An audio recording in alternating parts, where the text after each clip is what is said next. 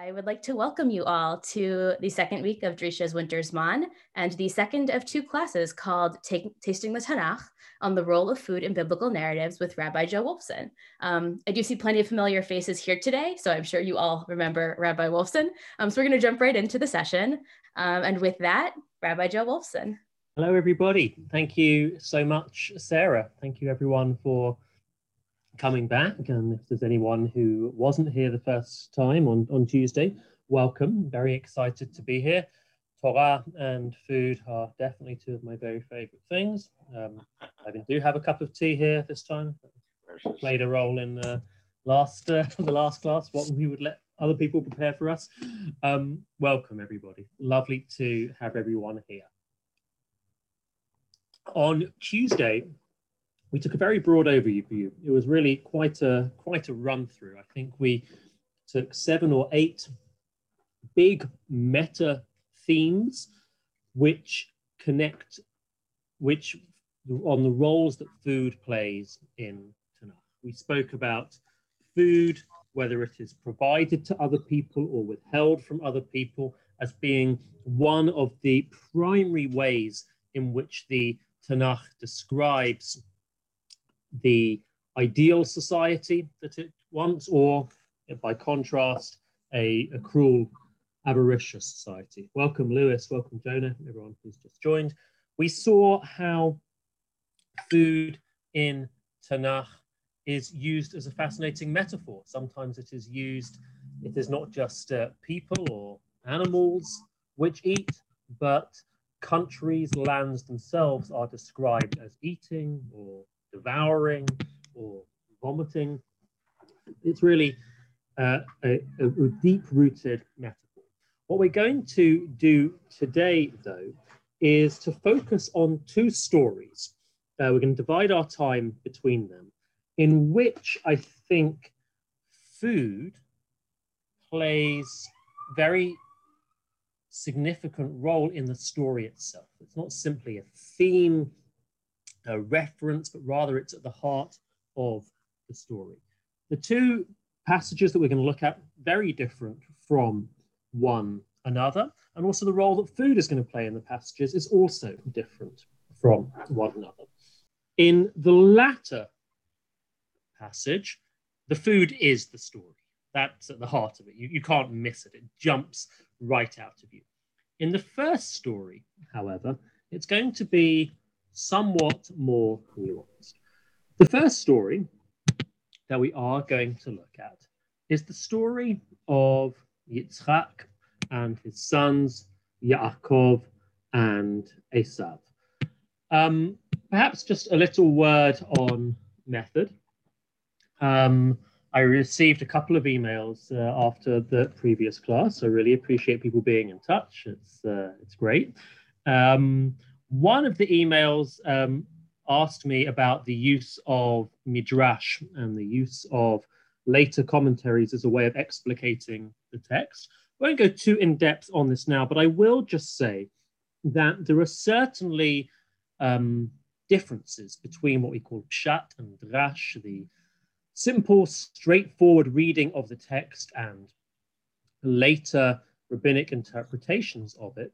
However, and this is not the time to debate this or to prove this, however, it is my belief that very frequently the later commentaries are drawing out of the text ideas which are already latent in it. And so, although a midrash may describe something which is clearly not obviously present in the text, a lot of the time I would suggest it is picking up on something and just making that which is implicit explicit. So that's just a little note as to um, part of the way in which I like to use later commentaries as well.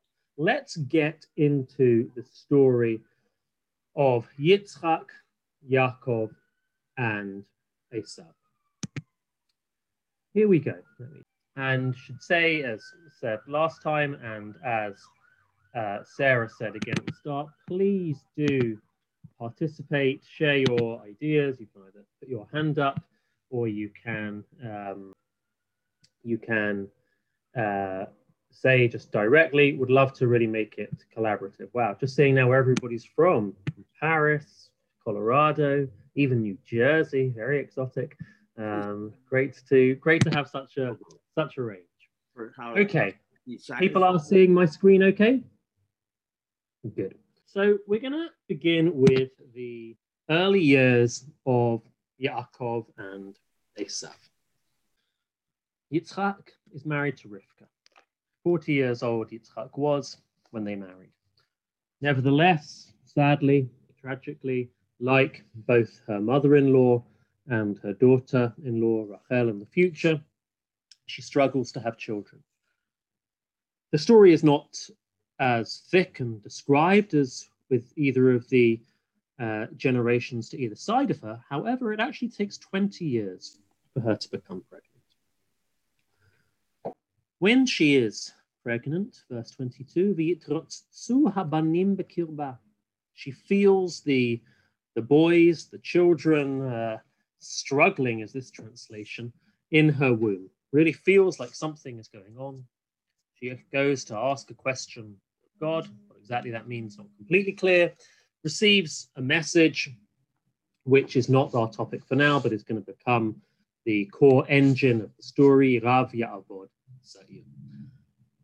Okay, the two children are born, they emerge. The first one, red, hairy, they call him Esav. Afterwards comes out his younger brother, holding onto his older brother's heel. They call him Yaakov. Okay, let's now join the story proper. Verse 27. Vayigdelu han'arim. The boys grow up. Vayihi Esav ish yodea Said. Esav is a man who knows how to hunt. Ish Sadeh, a man of the field. Yaakov, Ish Tam Yoshev Ohalim. Yaakov is a simple person, a mild person, who stays in the tents, stays in the camps. The image I always have in my mind, he's bookish, right? He stays at home, he reads. Vaye'ehav Yitzchak et Esav. Yitzchak loved Esav. Kitzayad befiv. Literally, the game was in his mouth, the game meaning the hunt. Verivka ohevet et Yaakov. Rivka loved Jacob. What do we notice in that verse? Is there let, us let, break, break it down a little bit. On the one hand, it seems to be sort of uh, structured in such a way as to divide, provide a sort of symmetry between parents and children. But is it actually symmetrical? No. Uh, Beth, right? Right. It's Beth. So what, what, do you It doesn't say why Rivka preferred Yaakov. Very good. I mean, she doesn't say why, and perhaps it there isn't a why, right? It, it, no reason is, is given. By contrast, do you want to carry on, Beth? Well, by contrast, it, it, it the, the text informs us that Yak, that Yitzchak loved Esav. It doesn't say preferred; it says loved, because he, uh, we presume that he pre- provided um, game, that he provided him with food. There's a very particular reason, mm-hmm. right? Very particular reason given. Any other differences noticed noted in the text? The uh, the tense. Very good. Go on, Beth. Do carry on. Uh, well, but the it's vav hamahapechet, so it's it's it's um the past. Mm-hmm. It said they they have it, it, it, the past tense, and uh, ohevet is uh, present continuous. Very good. Your your reading is already um, already uh, there in the writings of the great 16th century commentator, the Kli Yakar. This difference in tense, what, what does it provide you with, Beth? Sort of what what impact does it have on how you understand the difference between how the parents love the children? Hmm. Good question. Does it connect up with your first point? Right? Your first point was Rivka seems to love Yaakov unconditionally. Right. There's no reason right. attached to it. So it could, could it could be ongoing. Whereas Good. if the Sayed stops, the Ahava stops. Good. Very, very good. Let's now sort of try and inhabit for a second what it's like to be Yaakov within this verse. How does he experience his mother's love? Overwhelming, or if not overwhelming, all encompassing, ongoing, not connected to any particular thing he does, enveloping. What about his father? Now, does it mean you- you're quite right, Beth? I think you said it doesn't say Yitzhak preferred Esav, implying that even if he preferred Esav, he still loved Yaakov or had some feelings of affection to him. It's completely silent about how his father feels towards him. It doesn't say anything at all. He's deprived of the flow of his father's love. I'm gonna. There's a, a wonderful book. I don't know if anyone's seen it. Um, called Wrestling Jacob. I have here um, by a wonderful man called Rabbi Shmuel Klitsner. Lives in Yerushalayim. Uh, Wrestling Jacob is interestingly um, a quote from a letter by Sigmund Freud, whose father was called Jacob, and who uh, once wrote uh, that he felt that his whole life he was wrestling Jacob. Um, Shmuel Klitsner is very interested in combining very close readings with psychological insights. I'm going to just read a few lines um, from, from his description. In verse 28, our verse, the asymmetry is poetic and painful, as each of the two parents love only one child. The father's love is conditional, based on a ritual between father and son involving the provision of food. The Mm. mother's love is unconditional, yet directed to one son exclusively. Is the silence with regards to Yitzchak's affection for Yaakov indicative of what he feels or of what he is capable of communicating? Perhaps the reader is being made to hear the silence that the sons hear. We are made to experience a fraction of the anxiety and doubt of Yaakov and Esau. And now he says something quite interesting. He says, conventional psychological insight often sees the ongoing love of the mother figure as an encompassing love that totally embraces the child as an indistinguishable part of herself, as indeed the child in the womb once was. The father figure sees the child as a separate entity that will be bound to him by the love that the child will earn and deserve. This dichotomy is too simplistic and generally subject to the particular constellations of greatly differing family dynamics. However, in this case, the text seems to support the cliche to a greater extent than one would have expected. Mhm. Very interesting. Very, very interesting. Okay, let's carry on. And again, please, people do share thoughts, add in at any moment. Vayazed Yaakov Nazid. Yaakov was once cooking a stew. Vayavo Esav min hasadeh v'hu. Esav comes from the field, tired. Vayomer Esav el Yaakov, haliteni na min ha'adom ha'adom hazeh. Feed me, such a, such a sort of physical language. Shovel it down. Give me this red, red stuff. Ki ayef anochi. I'm exhausted. Al ken kara shemo Edom. For this he was called Edom, the red, red stuff. Then we have the story of the selling of the birthright, where Yaakov will trade this stew in return for the birthright. I want to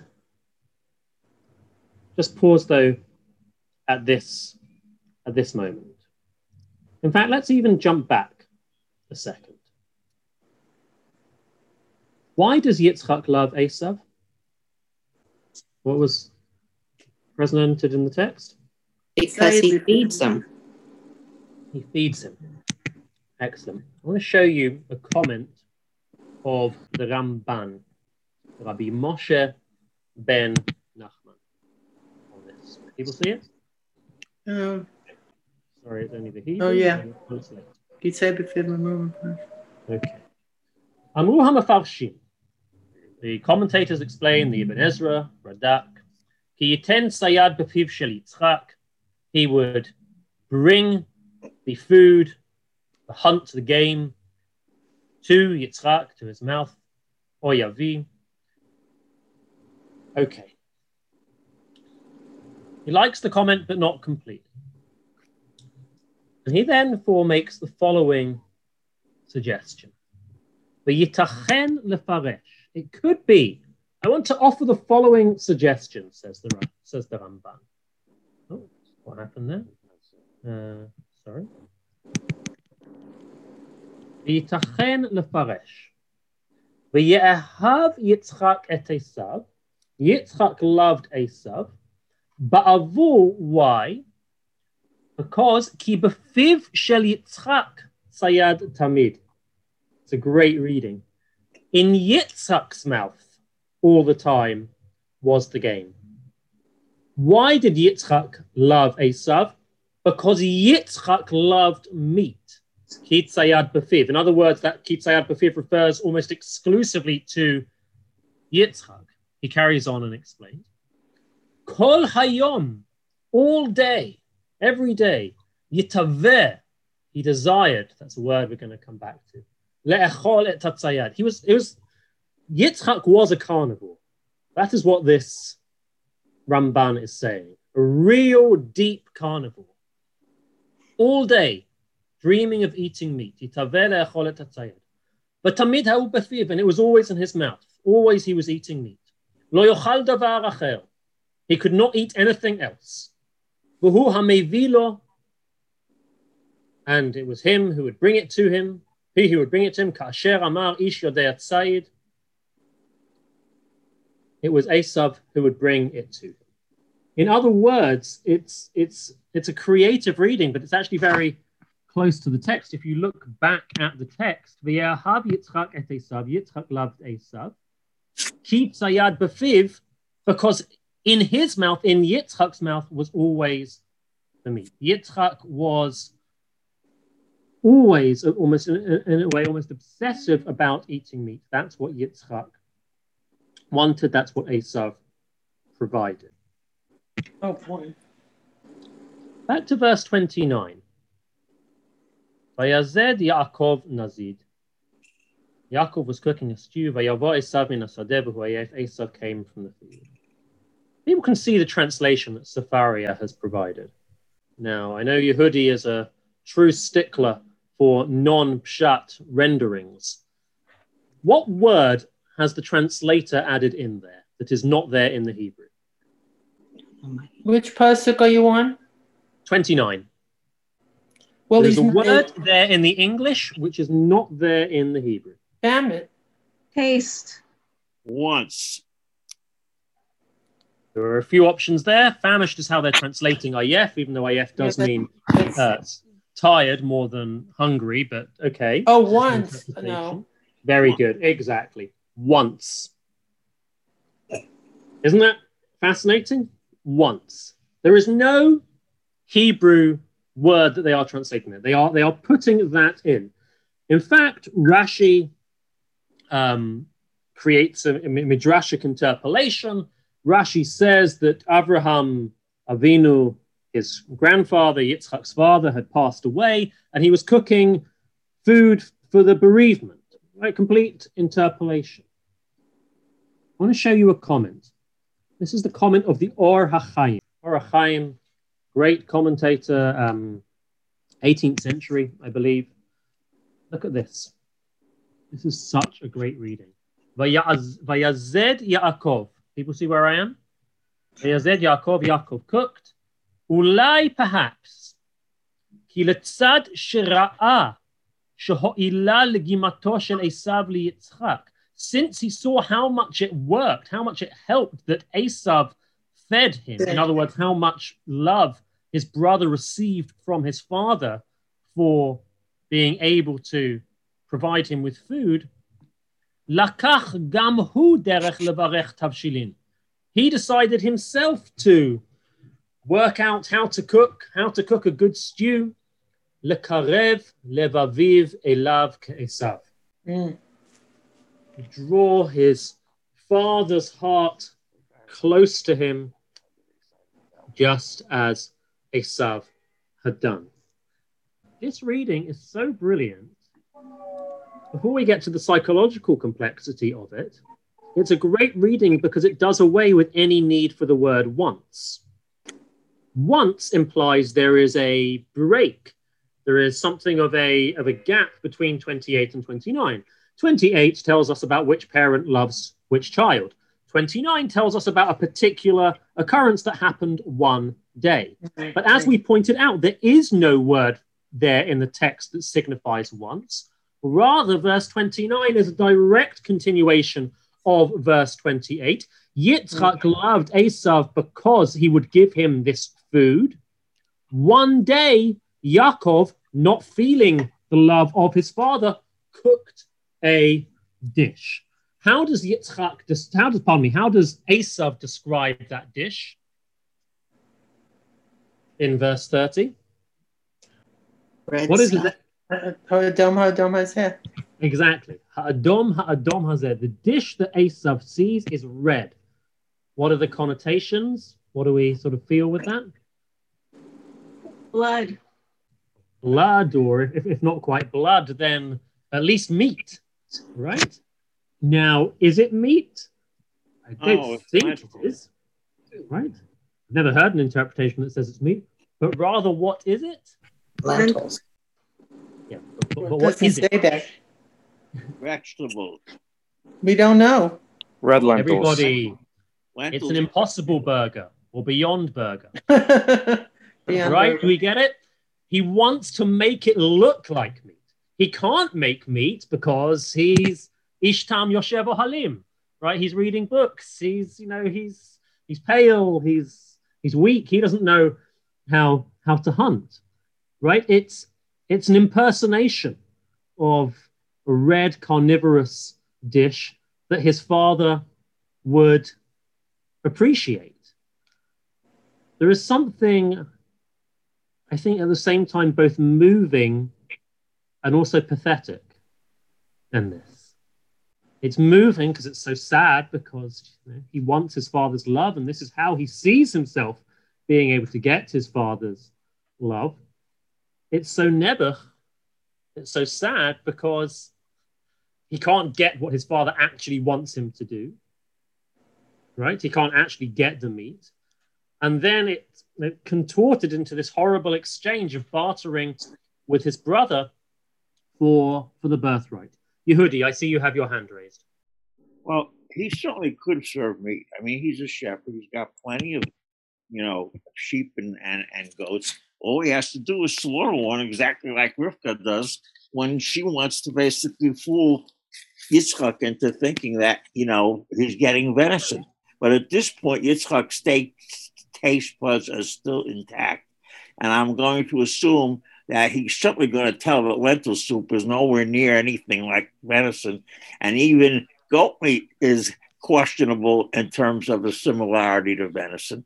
So a person who has a taste for game, yeah, other words, if he really wants to give his father something, yeah, is really meat. All he has to do is slaughter one of his animals and present his father a meat dish. It's hard to say that lentils is going because it looks red. You can make your uh, sheep meat or goat meat look red just as easily. Just take some of the red stuff and put it into a meat dish. Just a suggestion. You don't need you don't need to accept it, but I think it's. Uh, I just thought it was. Uh, I find the Or HaChaim's reading so compelling, both textually and psychologically. You see, of course, if you want to take the Ramban's idea that yeah, that Yitzhak is, needs this meat, obsessed with this meat, um, then uh, it, it, it, fits nicely. But of course, no, you don't. You don't have to accept. It. Let's take the story. Can I, can I ask a question? Please, Steve. Yes. Sure. I, I was just kind of thinking about this in a culinary perspective. Great. Um, I'm not a great cook, but lentil stew or lentil soup doesn't smell that great. Chocolate chip cookies baking, that's an aroma that would kind of attract me. So I'm just wondering, was he that starving that that smell of lentils, which is not the best smell, smelled so good that he, or was he just famished? He would eat anything. And well, there's a phrase in Hebrew, uh, "Atam ein malit um, which means when it comes to flavor and aroma, there's nothing to argue about because uh, everyone has their own personal um, loves and, uh, and, and tastes. Uh, but I, I don't know if, if, if, I came back from the field from a, a full day out, uh, exhausted, uh, physically drained, I think I could uh, imagine myself wanting a stew more than chocolate cookies. Uh, yeah, I actually, I actually love the smell of red lentils. oh, so maybe go. that was, maybe that was. I was going to say it's all subjective. Truth comes out. I mean, Z- Zoom does have the capacity for conducting polls. So if people want, we can do a poll of everybody in the class and say chocolate cookies or uh, or, or, this. But even so, Asav, I, I think, uh, did seem to like it. But, but Steve, who knows how history would have been different had it been uh, chocolate cookies that uh, uh, Yaakov Maybe he was a great cook and he's great spices. I'm just intrigued right. by, you know. it could also be sumac as well. The word uh, Yates does mean famished, and it yep. does not mean exhausted. okay, I, want I want to move us a little bit further. I can prove that to you. I'll send you an email. Great. Yates um, famished. Let's uh, let's move the story a little bit further. Time passes, and Yitzchak grows old. Okay. We're in chapter 27 of the blessing story. Vayehi kizaken Yitzchak. It was when Yitzchak grew old. V'tichhena merot. His eyes grew dim from seeing. I'm glad you heard he's talking to someone else right now, so he won't get angry with me for what I'm about to say. Does anybody um, familiar with any interpretations of why Yitzchak's eyes grow dim? The smoke from the uh, korbanot, the idol worship of Esav. Excellent. That's one midrashic interpretation. Anybody remember another? That's the first one Rashi quotes. The, the tears of the malach from the Akedah. Excellent. Thank you, Judith. When Yitzchak is bound on the altar, back in chapter 22, by his father, Abraham raises the knife the angels looking down from heaven, their tears fall into Yitzchak's eyes, and he is blinded by them. Does that have any rootedness in the text itself? Let's carry on. V'yikra et Esav bano hagadol. He calls Esav, his elder son, Vayomer elav beni, says to him, My son, Vayomer Elav, Hineni, says to him, Here I am. Any bells ringing for anybody? Vayomer Elav Beni, Vayomer Elav Hineni. At the Akedah. Very good. Now, admittedly, the phrases appear a number of times in Bereshit, but absolutely the central origin location for them is in Bereshit chapter 22. Yitzchak turning, well, firstly, God calling to Abraham, Vayomer elav Abraham, Vayomer Hineni, Abraham says, I'm here. And then on the way, on the journey to Har HaMoriah, Mount Moriah, Yitzchak turning to his father and saying, Avi, Avi. and his father saying to him, Hineni. Hineni. Here we are the same character at the end of his life, seems to be towards the end, he's certainly old, saying to his son, Beni, and his son says, Hineni. You feel the, the weight of Yitzhak's personal history. Let's actually quickly just uh, jump back uh, and show a nice textual thing in Bereshit chapter 22. Um, one of the other phrases that repeats itself um, many times in the story, or well, not many times, but a couple of times at least, in the story of the Akedah is V'yelchu shnehem yachdav. People remember that? They walk Mhm. together, right? Abraham and Yitzchak walk together, right? People see here at the end of verse 6, Yikach tatzei ha'olah, takes the wood with him, takes Yitzchak with him, the fire, the knife. They have the conversation. Yitzchak turns to him, Avi, Hineni, Avraham, Elohim. God will show us the offering. The two of them walk together. Robert Alter, a great professor of, uh, of Bible at Berkeley, uh, he he has one of his techniques that he likes to show in Tanakh is what he calls repetition, repetition, non-repetition. Right, where a phrase is repeated and then it's held back. V'yelchu shnehem yachdav has appeared twice. The story comes to a close. The angel says to Abraham, Al tishlach yadcha el hana'ar, don't hold out your hand against him. There's an alternative offering. Yitzchak is saved. Verse 19, the end of the story. Vayeshev Avraham el na'arav. Abraham returns to his servants who he's left away, away.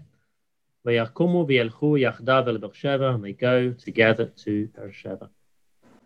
What's the glaring absence in the verse? Shnehem. Shehem yachdav. They're not together. Who, who's not? Who's not there? Yitzchak. Yitzchak. Yitzchak's absent. Yitzchak's not there. Brilliant, right? He, he, he's. I mean, not Why brilliant. can't it be one of the Narim? Because I mean, possibly, but it says Vayeshev Abraham. El na'arav. Abraham No, it has- says Vayashav Abraham, and then it says Vayeshev later. So it's a play on those two words. then he's the simple reading of it is Abraham returns to his servants who he's left, and they, Abraham and the servants, then return to Beersheba. Re- regardless of what actually physically happened, okay, regardless of the particularities of it, what's very clear from this verse is that Yitzchak is not mentioned. In other words, even if it's not a literal description, as a metaphorical description, Yitzchak remains on the mountain. Yitzchak remains at the Akedah. Or to put it a slightly different way, the Akedah remains with. Right. Right. It is the overarching theme of Yitzchak's life. And I want to return to chapter 27. And I want to make one suggestion, and it's you don't need to accept it, but it certainly don't need to accept it, but it's a suggestion which once you've heard it, it's hard to forget. Yitzchak is old. His eyes are dim. Says the Midrash, dim from the Akedah. He calls his son Beni. His son Esav says, Hineni. We're, we're, we're feeling like Har Hamoria is, is, is heavy here. But Yomer, he says, Hine nazakanti, lo yadati yom moti. I'm old, I don't know when I'm going to die. Basa ata sana chilecha. Take your weapons, kilecha, talecha, kashtecha, say hasadeh, go out to the field. Go hunt for me my game. Remembering what we've already seen, remembering the Ramban. Matamim, make for me something delicious, kasher ahavti, as I know it. Ali, bring it to me, so that I can eat it. Va'avur tavarchecha nafshi, so that I can bless you, b'terem amut, before I die. I want to ask a question. Why does Yitzchak love meat so much? Because he was a he was a love- korban. He was almost a korban. He was saved by the meat. He was saved by uh, the korban. Yael. Beth, Elizabeth, excellent, very good. It's a it's a chilling suggestion, and of course you don't have to accept it, but it's it's it's it's compelling. Why is it that Yitzchak is obsessed with meat? Kitzayad b'fiv, as the Ramban said, it's always in his mouth. That it's what he loves Esav for. That it's what Yaakov tries to get his love with. What is it about the meat? It is the meat is that relief that moment of it's not him on the altar, it's the alternative korban, the alternative offering. It's always taking him back there. It is such a dark reading, but it's such a powerful and, uh, and compelling reading as well. Any thoughts, ideas? That's that's my take on on Yitzchak, Yaakov, and Esav here. Uh, before we move on to our, our next story, um, any any sort of suggestions or, or thoughts? Um, Can I say something? Uh, sorry, I'm not on video. Um, I'm wondering, I wrote it in the chat, but I'm, I don't know if you can hear me, but I'm wondering if there's another way of understanding this. Um, if there's, and what I wrote in the chat is that it's about very rigid uh, role assignments, much like, you know, Cain and Abel. This one does, this is a vegetarian, this one's a meat lover. mm, Uh, and so mm. much of this whole parsha is about overturning role assignments, right? So somehow it seems to me that's one thread, perhaps, that may be part of it, even though your interpretation is very, very interesting, very beautiful. Yeah, um, I think that I think that w- works. It works well um, with it. I mean, such a such a rich, rich story. I mean, you know, if, if, we said that uh, when it comes to food and drink, everybody's taste is personal and subjective, that's probably true as well for everyone's favorite Tanakh stories. I think within, if I had to choose one parsha in Bereshit, I think it would be Toldot. In terms of just where everything is. And I think we always have the feeling in Bereshit that, you know, we want to use the triennial cycle, right, of reading the Torah once every three years and be able to enjoy it more slowly. Um, but I mean, that story again, again, and again. I mean, we've, again, this is not, we could spend much longer thinking about uh, Yaakov and Esav. There's much, much more to say. I just wanted to a- approach it through the angle of the food here. But Ronnie, I think, you know, I think I think it doesn't contradict. I think it, it works with it as well. That the part of it does seem to be uh, a role definition. Any other thoughts before we? Um... Yes. oh, hi, Yehudi. It's to me that if my father put a knife to my neck and basically I felt the edge of the knife ready to go to slaughter me, I wouldn't suddenly develop a taste for meat. I develop an aversion for meat. In other words, it seems to me that the that that uh, you know a person who's been almost ended up becoming a charred animal carcass himself is not going to suddenly now want to basically spend the rest of his life eating charred animal carcasses. I think you have to find a different reason if you want to for, for the fact that he loves particularly not just meat, but it seems game. He's an Ishsadeh.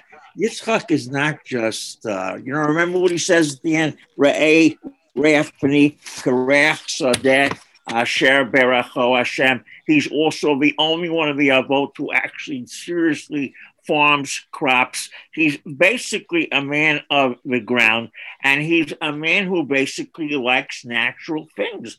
And you know, it, it, it, he's very close to uh, you know that's that's a facet of his personality, his enterprise, and most likely that's why he likes Esav so much because Esav is more like him than Yaakov is. I mean, I think you can easily see this as a question of the nature of the people. Okay. But also another thing, meat was not a dish that most people just could eat all the time. It was a delicacy. In a time of the Tanakh, the average person only ate meat on a Yom Tov. They didn't even eat on Shabbat. So as a practical matter, if you're wealthy enough and you have a son who's a hunter that can put venison on your table all the time, that's an opportunity. That's something that basically you Yeah. can you get. You know, I wouldn't call it an addiction, but certainly, you know, a habit. Right, right. Yep, yep. I mean, I don't. Uh, I, uh, I definitely think there's a lot to the idea that Yitzchak sees in Esav someone similar to him, someone's able to control the ground. In terms of uh, the first idea, I think uh, I think psychology and trauma work in strange ways, and I don't think uh, that we can necessarily anticipate exactly how a person will respond uh, to an event. But in any case, was only a suggestion. Um, I'm really excited for the second story. The second story is, I think, um, a much more complicated story to read. It's strange and enigmatic, and really, um, if this if this next piece is going to occupy the last half of our second class, I have spent significantly more time thinking about it in the run up to it than I have on any of the rest of it. So perhaps the ideas will come out uh, more. I don't think there is any story in the Torah, maybe even the Tanakh, which is just as um, suffused with food, almost gluttony, really, than the story which we are about to read. I don't know if anyone here was at the Drisha Yom Iyun on Sunday with um, Rabbi Silber's talk. Uh, he said he was Mhm. going to speak about it and then he didn't. So that's good. I saw his sheet and I worried and he didn't Yeah. get to it. Right. Okay. Good, Beth. Good. So Exactly, exactly. So I think what's gonna what always gonna work well is because this is a complex story and people don't know it. I include myself here anywhere nearly as well as a lot of us know the stories in Bereshit. Let's take a read through it together. Would people like to do breakout rooms and chavrutot for for five minutes on it, or do we prefer to read through? Read Read through. Read through. Okay, good. Thank you. I appreciate uh, a clear answer. Okay, so we are in the book of Bamidbar. Bamidbar begins with the Jewish people still encamped at Har Sinai, Mount Sinai, where they have been, where they have received the Torah. And a critical um, juncture in uh, critical axis within the book of Bamidbar comes the end of chapter 10, beginning of chapter 11, when they finally depart from Mount Sinai and begin or resume their journey through the desert to land of Israel. And it does not go so well. Pretty quickly, things begin to go downhill. The story that we're going to look at is more or less the first story that occurs immediately after leaving. First few verses of the chapter, complex, we're not going to deal with them now. Something happens, the people complain, mitonanim ra, fire breaks out, ravages the outskirts of the camp. Not great. We're focusing on the next story, verse 4. Very quick, one after another. Something, the first three verses, there's a complaint, God angers. Now this story. I'm just going to read through it, okay? And then we'll sort of pay attention as we read it, and then we'll try and work it out. Asher bekirbo, the riffraff, love that word, in their midst. Hitavu ta'ava, had a great desiring. Vayashuvu v'yivku gam b'nei Israel. And then the Jewish people, Bnei Israel, began to weep as well. What was it they said? Vayomru mi ya'achilenu basar, who will give us meat?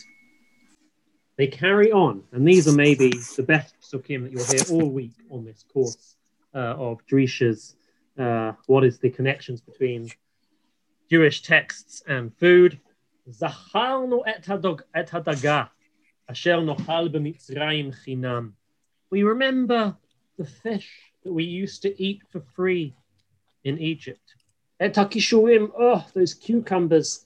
Oh, the melons.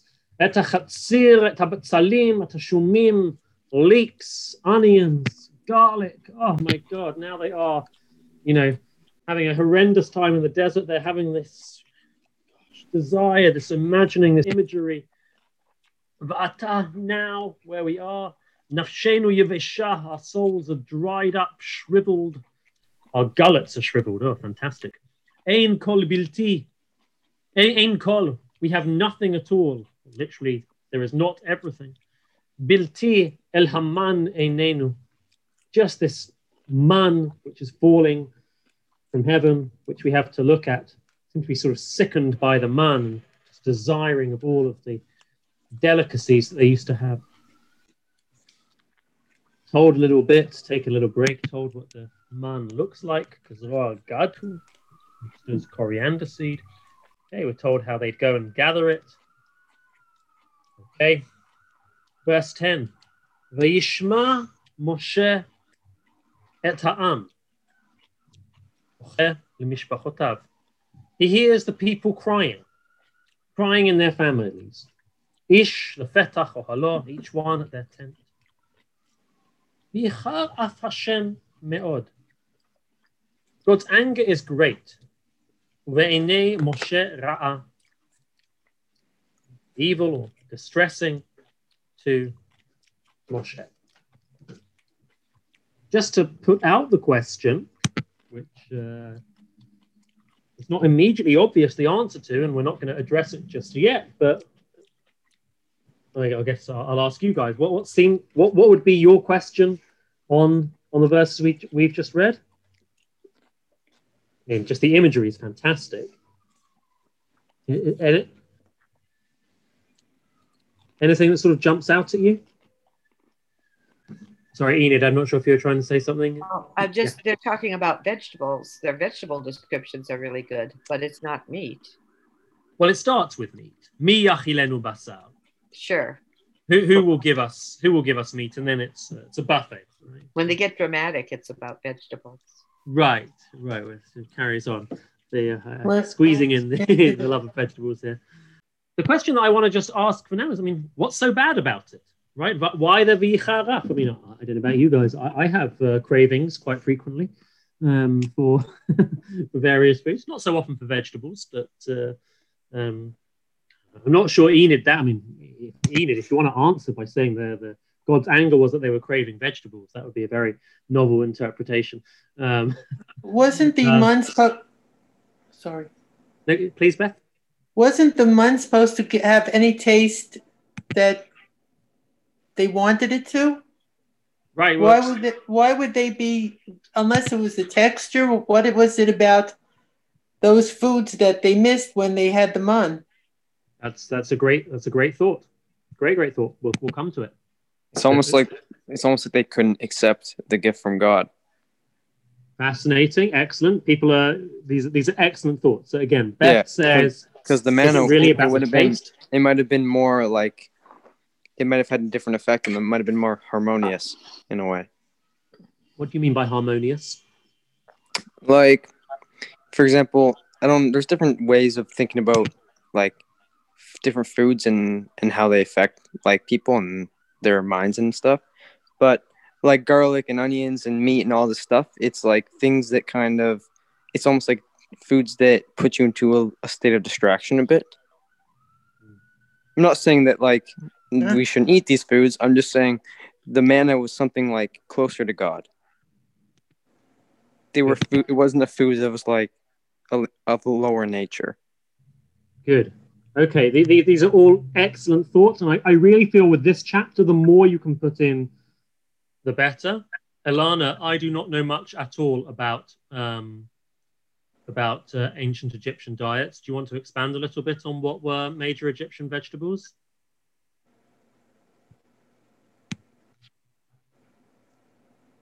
Hmm.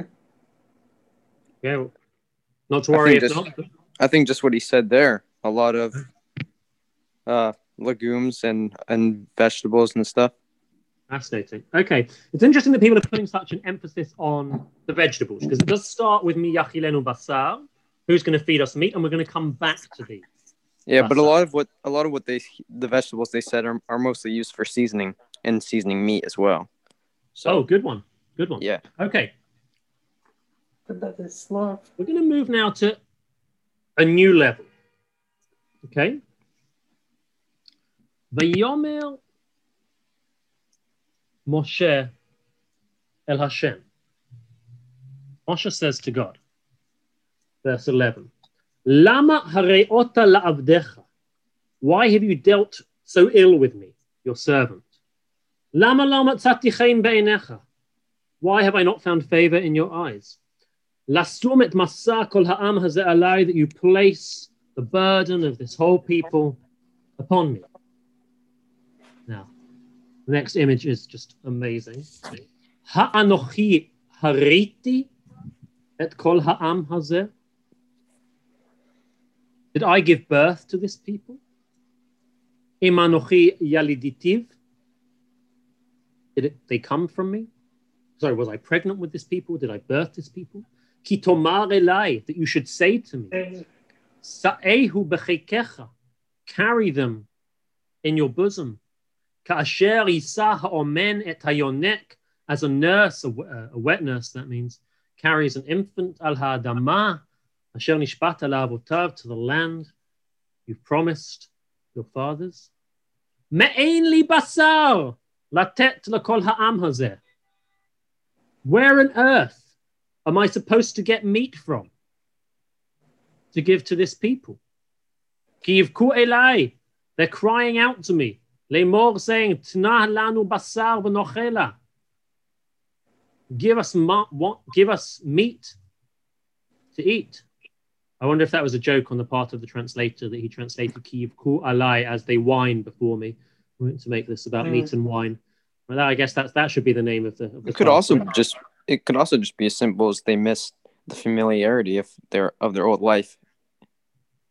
So, but what I'm particularly interested in here, Jonah, is why this of all moments should bring Moshe right to absolute crisis.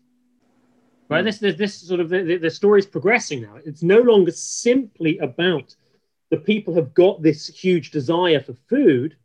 In addition, when we- which is fascinating in itself, and obviously it's going to be connected. But in addition, Moshe is he's this is hurting him, and then he Yeah. then says, "Lo uchal anochi lavadi." I can't do this alone. Laset et kol ha'am hazeh ki v'kaved mimenu to carry this whole people with me. They're Yeah. too too much for me. We're not going to dwell on this too much, but it does connect back to. Uh, I just want to reference this. You should know this. Anyone familiar with this? Uh, the major um, sort of Talmudic and midrashic interpretation of this verse: "V'yishma Moshe ta'am bochel mishpachotav." He hears the people crying to their families. no. The major interpretation, it sounds very strange when you first hear it. The major interpretation is what Rashi um, cites. So we get the, uh, the Hebrew as well.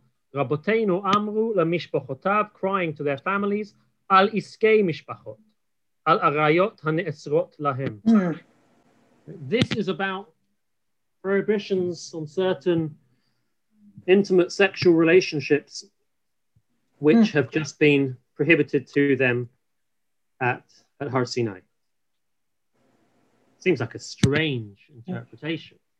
All right. Uh, I shared it with my wife the other day. She didn't like it at all. Right, Alana, I see that you've seen it, but there's actually something deeply sort of, you know, resonant with it. We've already noted in the previous class that at points, food and sexual life seem to um, be connected with one another. I think because Tanakh. because those are two things that are a big part of like our human nature and balancing that with our spiritual nature. human nature. It's what spiritual ground nature- it's what grounds us in the world.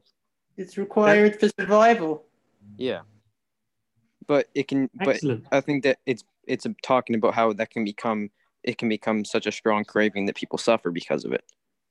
Excellent, excellent. All, all of these are very good. I'll just add on a little bit more. Uh, Daniel Boyarin, excellent uh, Talmudic scholar at Berkeley, has a fantastic book called uh, Carnal Israel Reading Sex and Talmudic Culture. I just uh, looked at the index the other day to see where he mentions food in it, and he had a few, uh, other than great quotes, some of which I knew, but he had a few good insights. He said he thinks the basic connections are as follows food is both about sustaining of life, but also about pleasure. And in that way, there is the parallel across. And he also had a very interesting one. Food is something which the Torah, and certainly the Talmud as well, um, is pretty strict about what you can have and what you can't have. Mm-hmm. But once you can have it, then you can have it uh, how you like. And he suggested that carried across as well to how the rabbis view sexual life too. And just sort of combining all of those ideas and your, your point as, as well, Jonah. I mean, it, it works. It, you sort of feel the connection here. And now, when it gets very powerful, is that Moshe then seems to choose, I think, what is probably the ultimate image that connects food with sexual um, sexual imagery, which is of course breastfeeding. Mm. Right? I mean, literally, you've got the two coming together. Right? You've got. Where does it say that? Moshe. It says that Moshe he- the same declares with himself. Rechecha. I mean, it's, it's such amazing language. Moshe, sorry, let me go down a little bit. Moshe Oh, cries sorry. out to God, You've dealt so ill with me. Um, verse 12 Did I give birth to them? Did I carry Oh. them? That you should say to me, Carry them. Ka'asher yisah omen et hayonek. Moshe is envisaging, envisioning the task which is given to him as breastfeeding this You know, people.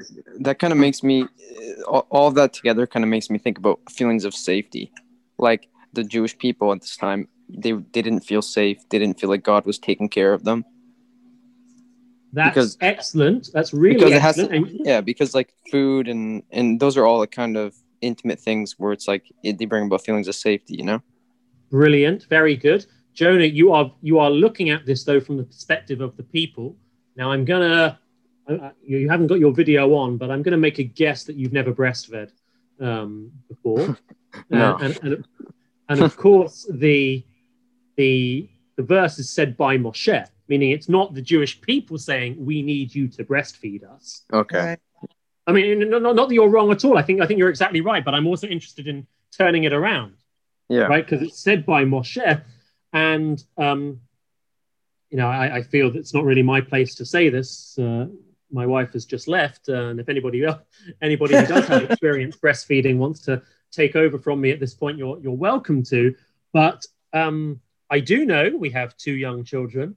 Um, breastfeeding is not easy. Hmm. Um, not Yeah. easy at all. Or if it is easy, then you're very lucky.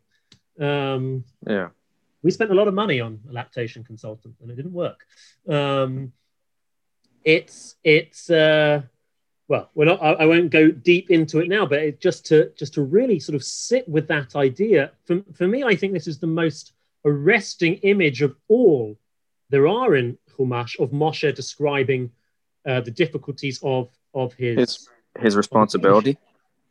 Responsibility he can't get away from it.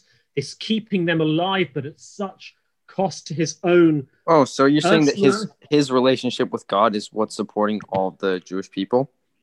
No sorry his his he uh, he is crying out to god saying this task you have given me of essentially being the mother and the breastfeeder of yeah. this people is too much for me.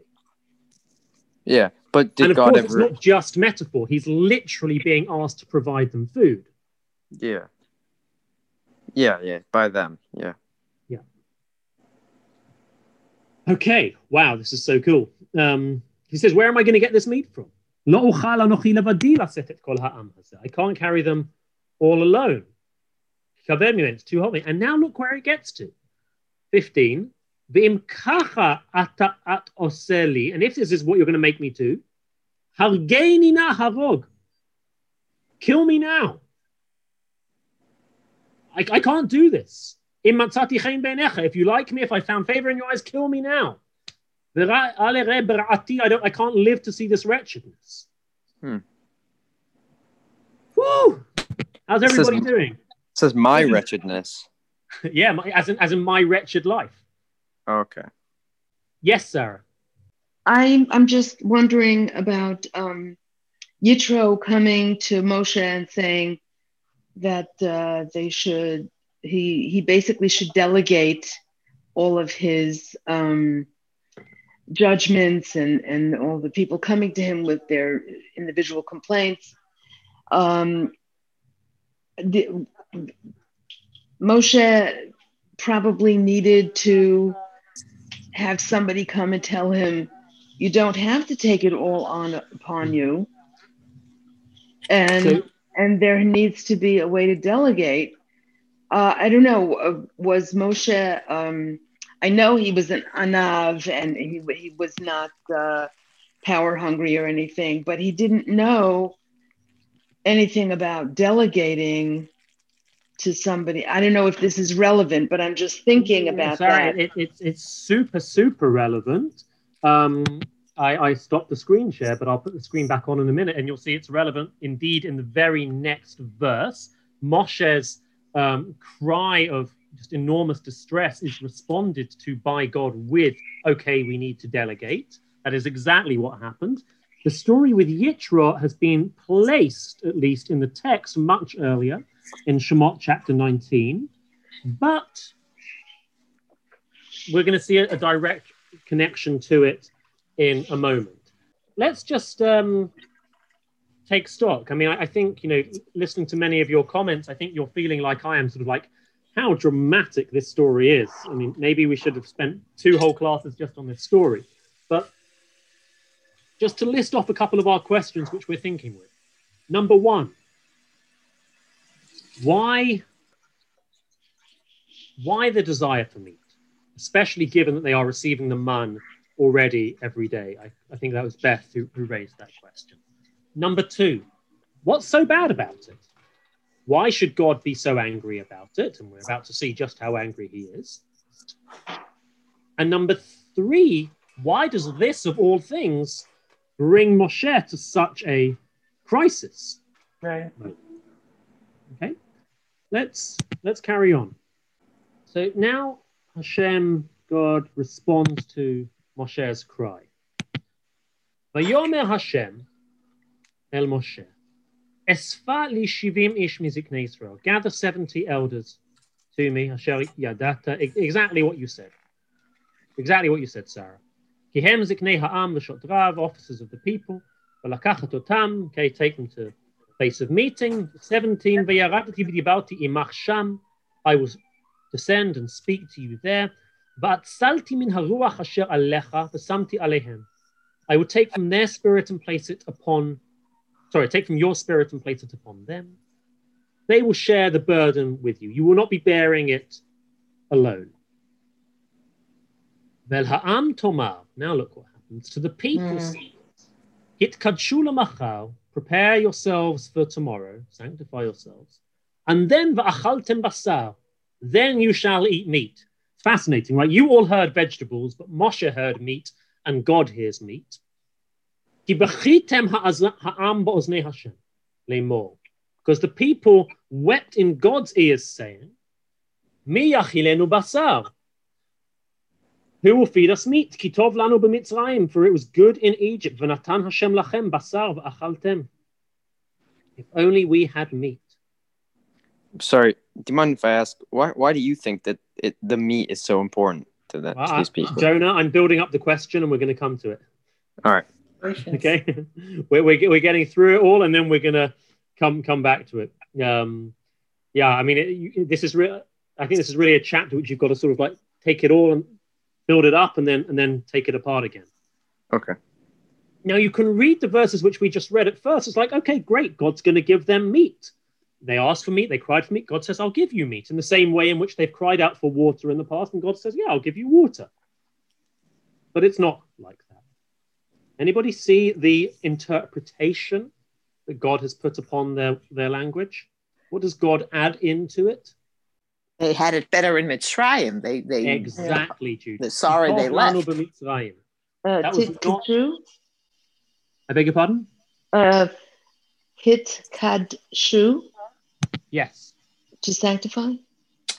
Um, prepare yourselves, kadosh. Yes, we'll get ready. Okay. We're going to come back to that. Okay. I mean, if it's been graphic until now, just wait.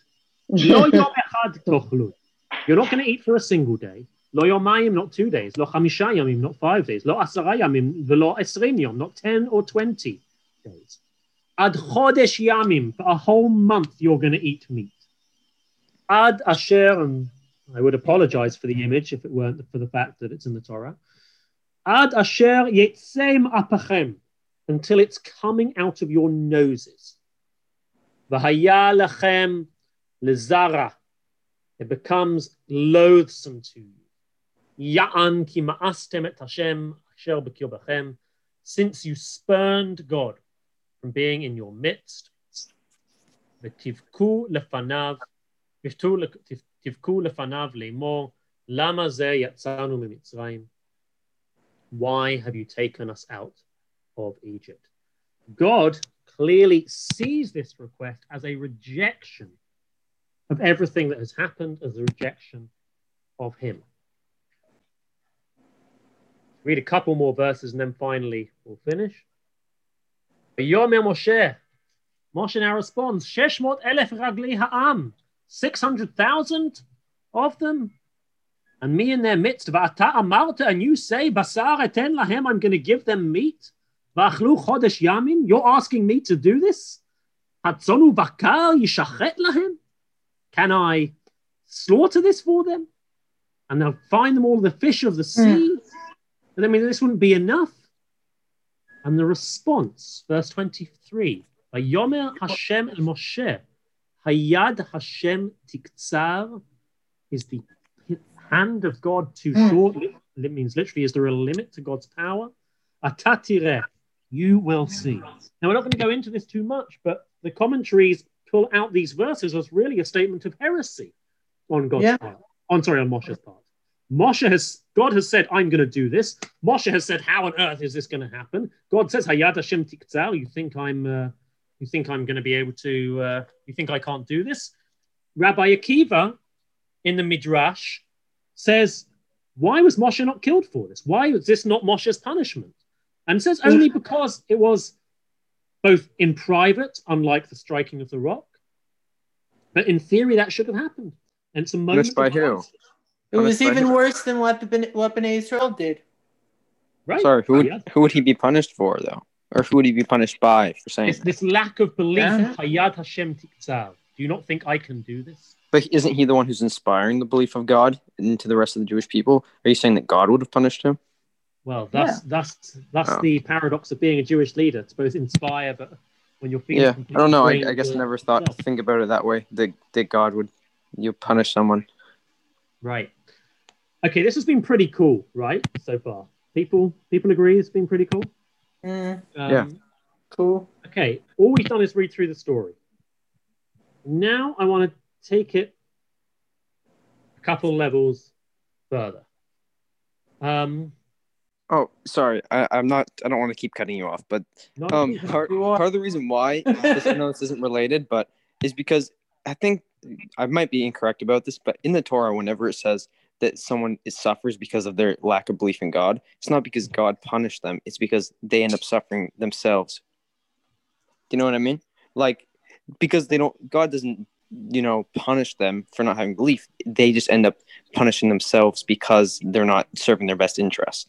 Well, what Rabbi Akiva is referring to is that when Moshe does strike the rock, Ra, um, uh, in, in that way, violating what God has asked him, he does, he does actually um, suffer for it. Um, Okay. he- he's banned from entering into the land.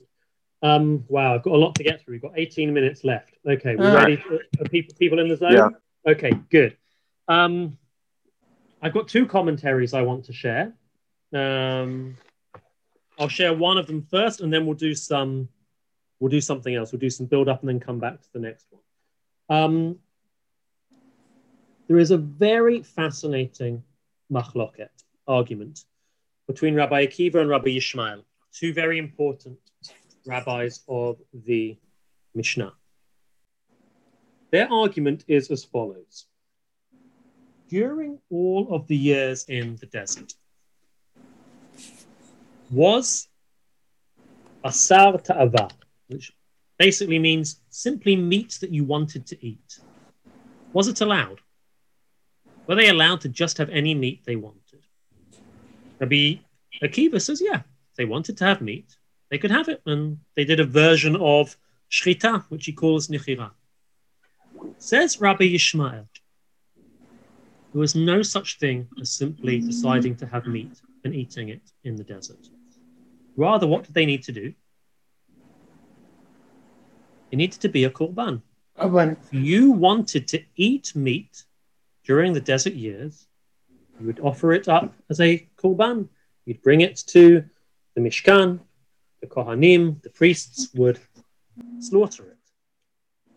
Just, I mean, this is like a deep halachic argument at the center of uh, Masechet Chulin, which we're not going to get into for now. But I just want you to live with Rabbi Yishmael for a minute. For 40 years, there is no way of eating meat for the Jewish people except through the procedure of korbanot, of a sacrifice. Just, it's such a fascinating um, take upon the desert experience. It's this ultimate um, period, this sort of like incubation period of the Jewish people.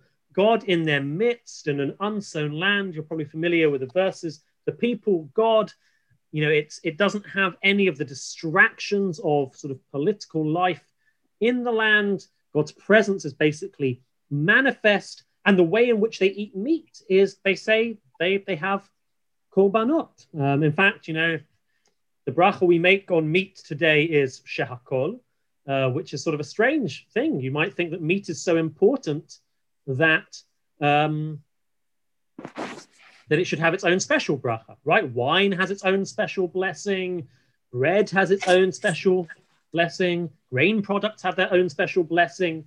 Shouldn't meat be one of that, you know, hierarchy of foods? Mhm. And here's the amazing thing. According to these opinions, there was a special bracha on meat. It was the bracha said al hazvachim upon bringing an offering. Now I want to share the following. Okay, this is the comment of the Meshech Chochma. Meshech Chochma is Rabbi Meir Simcha HaKohen Meshech of Dvinsk. Um, yes, Dvinsk is uh, Ukraine, I think. Belarus. Wonderful commentary on the Torah. He says as follows, and I, I, I felt I, I, thought of this first, and I thought someone has to say it, and I found him saying it. It's so powerful. On our chapter, sorry, there's not a translation. I'll translate it. Hitavu ta'ava, they desired a great desiring. Perush, which is to say, af bakar tzon, even though they had cattle and sheep in the desert, zeh, nevertheless, ta'ava, uh, they were prohibited from just simply having meat as they wanted. V'hayat tzarich lahaviyam lo'ohel moed. If they wanted to eat it, they need to bring it to the Mishkan. Im kol tikun hakravato, according to all of the procedures, the details of offering up offerings. And they had just this desiring. Right, we ate it for free. Free, he translates metaphorically as free from mitzvot. And right now. All there is is meat the elef mitzvot with a thousand commandments. Kadai al kol al zeh haturach. We can't, you know, all this work in order to have it, right? Such a brilliant read. What is the hitavuta avagdola?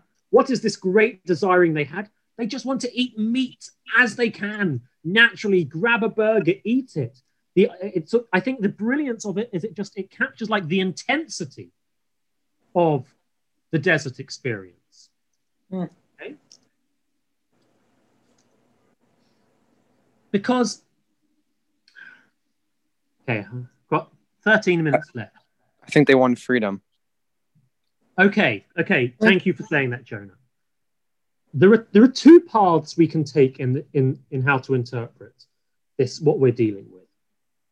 One of the ones, possibly it comes out of the Meshech Chochmah, it comes out of the Ramban, Nachmanides, and it's similar to what Jonah just said. They wanted freedom. They didn't want the intensity, right? They didn't want all of the requirements of it. Um, Michael Walzer, wonderful political um, philosopher at Princeton, uh, very Jewish, wrote a lovely book called Exodus and Revolution, how the Exodus story has inspired revolutions throughout history. So he's got a comment on our um, on our chapter. Um, um, the wilderness was also wasn't only a world of austerity, also a world of laws, the whole legal system founded by Moses, the dietary code, etc. It was against all this that the people rebelled, remembering Egypt now as a house of freedom. Indeed, there is a kind of freedom in bondage. It is one of the oldest themes in political thought that tyranny and license go together. The childish and irresponsible slave or subject is free in ways the Republican citizen and saint can never be. And there is a kind of bondage and freedom, the bondage of law, obligation, and responsibility. To yourself, too. Yeah, yeah. Um, freedom from it. That's one interpretation. Okay, that, and it's a good interpretation. Um, indeed, Judith, chinam without halachic obligations. I want to share what I think is actually a different, more complex reading of it. Let's go back to the source sheet. This is now the Netziv. The Netziv is a generation earlier than the Meshech Chochmah. Rabbi Natan Tzvi Yehuda Berlin, commentary, Emek Davar. Again, I'm so sorry about lack of translation, but I will translate it for you. I'm going to read to you a couple of comments of his. Mi yachilenu basal. Who will feed us meat? Shehu ikar hanat su'uda, which is meat is the heart of the pleasure of the meal. Now he quotes a midrash, which I couldn't couldn't uh, couldn't not bring just because it connects the two halves of today's class, as is said in the midrash about Esav, Yitzchak. When Esav finds out that Yitzchak has given Yaakov a blessing, he says, Ma What did he feed you? And he says, Oh, he fed him meat. Kevan shehizkir basar, as soon as Yitzchak said meat, miyad bacha. Esav cried, realizing, well, if he's given you meat, then of course you've given him the bracha. Okay, let's uh, see a couple of um, other comments. You know what? No, I'm sorry. I, in fact, the best comment is not actually available in the text. Let me get my actual work of uh, of it. So I'm reading to you from a, a subline, he says. Okay. Um, however, says the Netziv, it doesn't say they left Har Sinai, it says they left Har Hashem, the mountain of God. Shahaya beda'atam lasu meha oneg. It was their intention to leave the oneg. Oneg means the delight, but it's also quite a it's quite a sensuous word the sensuous delight, Shahayasham al Hashem, that there was there with God. They requested to leave the delights of being at Har Sinai, ubikshu lehitaneg al ta'anugei besarim, and sought instead to oneg, to delight in what we would say the pleasures of the flesh, mm. right? The delight of basar. Why is this different from the Ramban? Because it's not simply freedom as opposed to slavery and mitzvot. It's oneg and oneg.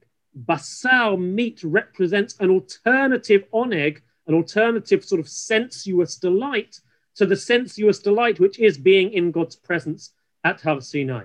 It's mm-hmm. not that simply basar is the sort of like the profane, secular opposite of being in God's presence it's almost a competition with it. Very That's good. what Netziv really gives us. I agree. That's the interpretation that I get. I got just from reading it. Oh, fantastic! Well, if, if people anyone wants to go deep on this, I highly recommend this wonderful work by Aviva Aviva Zornberg. Zornberg.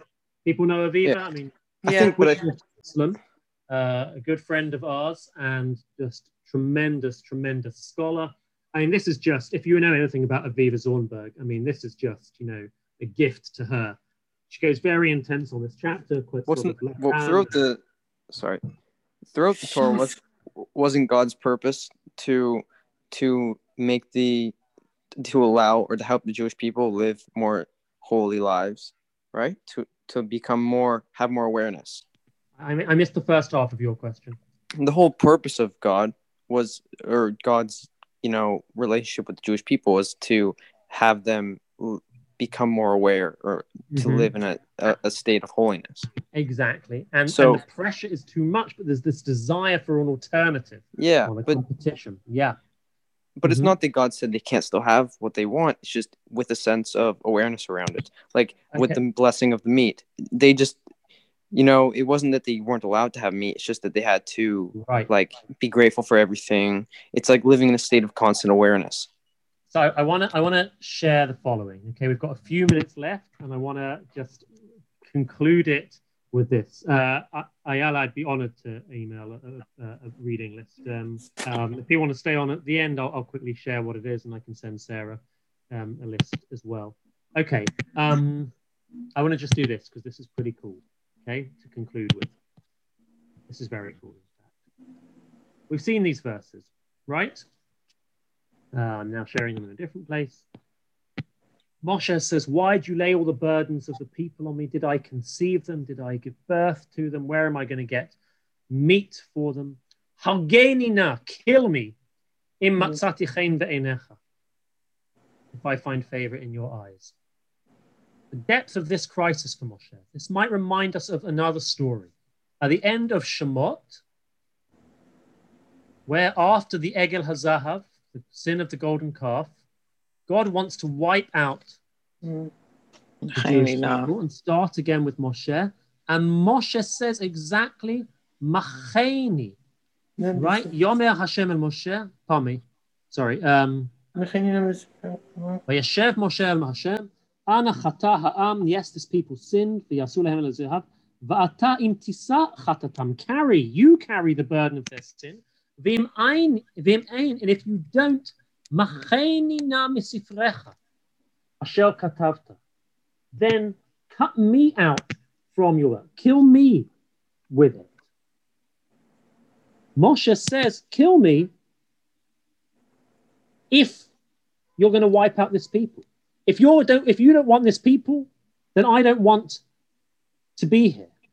The next chapter, Vayomer Moshe el Hashem, Moshe says to God, "Ve'eyata omer elai, You've said to me, bring this people out of Egypt.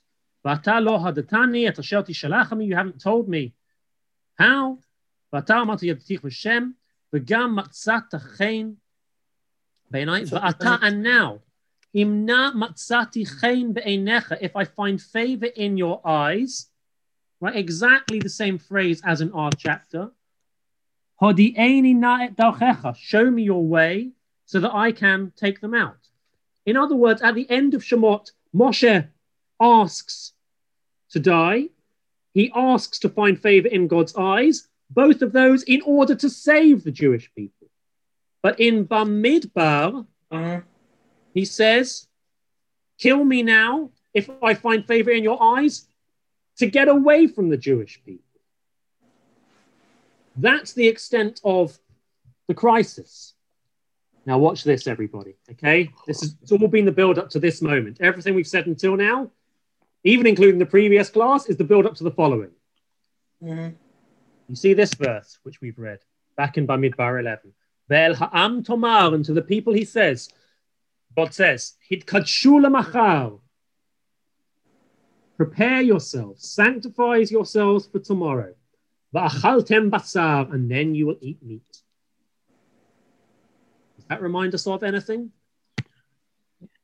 This this The Torah, before Matan Torah for three Yeah. days. Exactly. We are in Shemot chapter 19. Sarah almost took us there earlier when she made the reference to Yitro, which is also this chapter, or the previous chapter. Yomer Hashem el Moshe. God says to Moshe, we are the eve of the giving of the Torah. I will come to you in the thickness of the cloud, so that people will hear me speaking with you, they'll believe in you forever. God says to Moshe, lech el ha'am, go to the people, v'kidashtem hayom umachal, sanctify yourselves, prepare yourselves today and tomorrow, וחיפשו שמלותם, והיו נכונים ליום השלישי. Be ready for the third day, כי ביום השלישי ירד השם לעיני כל העם על הר סיני. God will descend. I'm not sure I know of any parallel in Chumash as powerful as this. This is being presented as a sort of reverse Matan Torah. The people are told to prepare themselves for a day which is to come in Shemot chapter 19. They're told to prepare themselves for a day which is to come in Bamidbar chapter 11. After this preparation, something is going to descend. In Shemot, it is God who is going to descend, and God's word and the Torah, which is going to descend. In Bamidbar, it is the meat which is going to descend, but the meat which is going to be destructive of them. That is the sort of reverse anti Matan Torah. I think this reading is so strong to attach to the Netziv. The Netziv who reads the Basar as the competitor Ta'anug. There is Ta'anug of Lifnei Hashem, of being in front of God. The people have just left the mountain of God. And there is the Ta'anug of Basar. We have about 30 seconds left just to use this to wrap everything up. I think this is so amazing because it's, you know, the sensuousness, the delight, the power of food, which we crave, which we need, which is presented as something which can be so destructive, something which is sort of the reverse of Matan Torah. That's what this chapter gives us. And yet, the wonderful paradox is that this does not lead the Torah and Jewish practice following it to therefore view basar and food connectedly as something off limits, something dangerous, something which is to be banned. But actually, on the contrary, it is the ultimate mode of our socializing in a ritual setting, eating with one another, offering korbanot, making a blessing on the food which we eat. And the just the amazing sort of like paradox and tension of all of that boils down to this moment in Bamidbar. Thank you so much, everyone. This was lots and lots of fun. Um, I hope uh, hope you enjoyed it as much as I did. I, I really enjoyed getting to prepare and, and learn this stuff. Mm-hmm. Thank you, Rabbi. The classes were Thank you. Wonderful. Yes. We learned so much. Thank you very much. That's so very kind of you. Would people like the reading recommendations now? Yes. Sure. Sarah, Sarah, does that work? Or you need to move? Can we get the reading list? That's totally fine. Also, if you would like to just email it to me and I can send it to anyone who registered for the class, that works as well. Okay. Oh, I would like that. Yeah. That's good too. Fantastic. Okay. Fantastic. Um, okay. I do just Come back to- and teach us again. Oh well, you'll have to ask Sarah and the rest of the people. I think I just did. um, so yes, to repeat what everyone is saying, thank you, Rabbi Wolfson, for this incredible two-part class. Um, thank you to everyone for being here and for engaging so actively. Um, again, tonight is the last night of Drisha's Winter Zman programming, and we are wrapping up with a session by Rabbi Nitlea Sarna called These Are Old and Solvable Problems, Scarcity and Plenty in Joseph's Egypt and Nehemiah's Israel. Um, so you can find out about this class as well as our future programming at www.drisha.org slash classes. And again, thank you so much to everyone here today. Um, I hope you have a good rest of your day.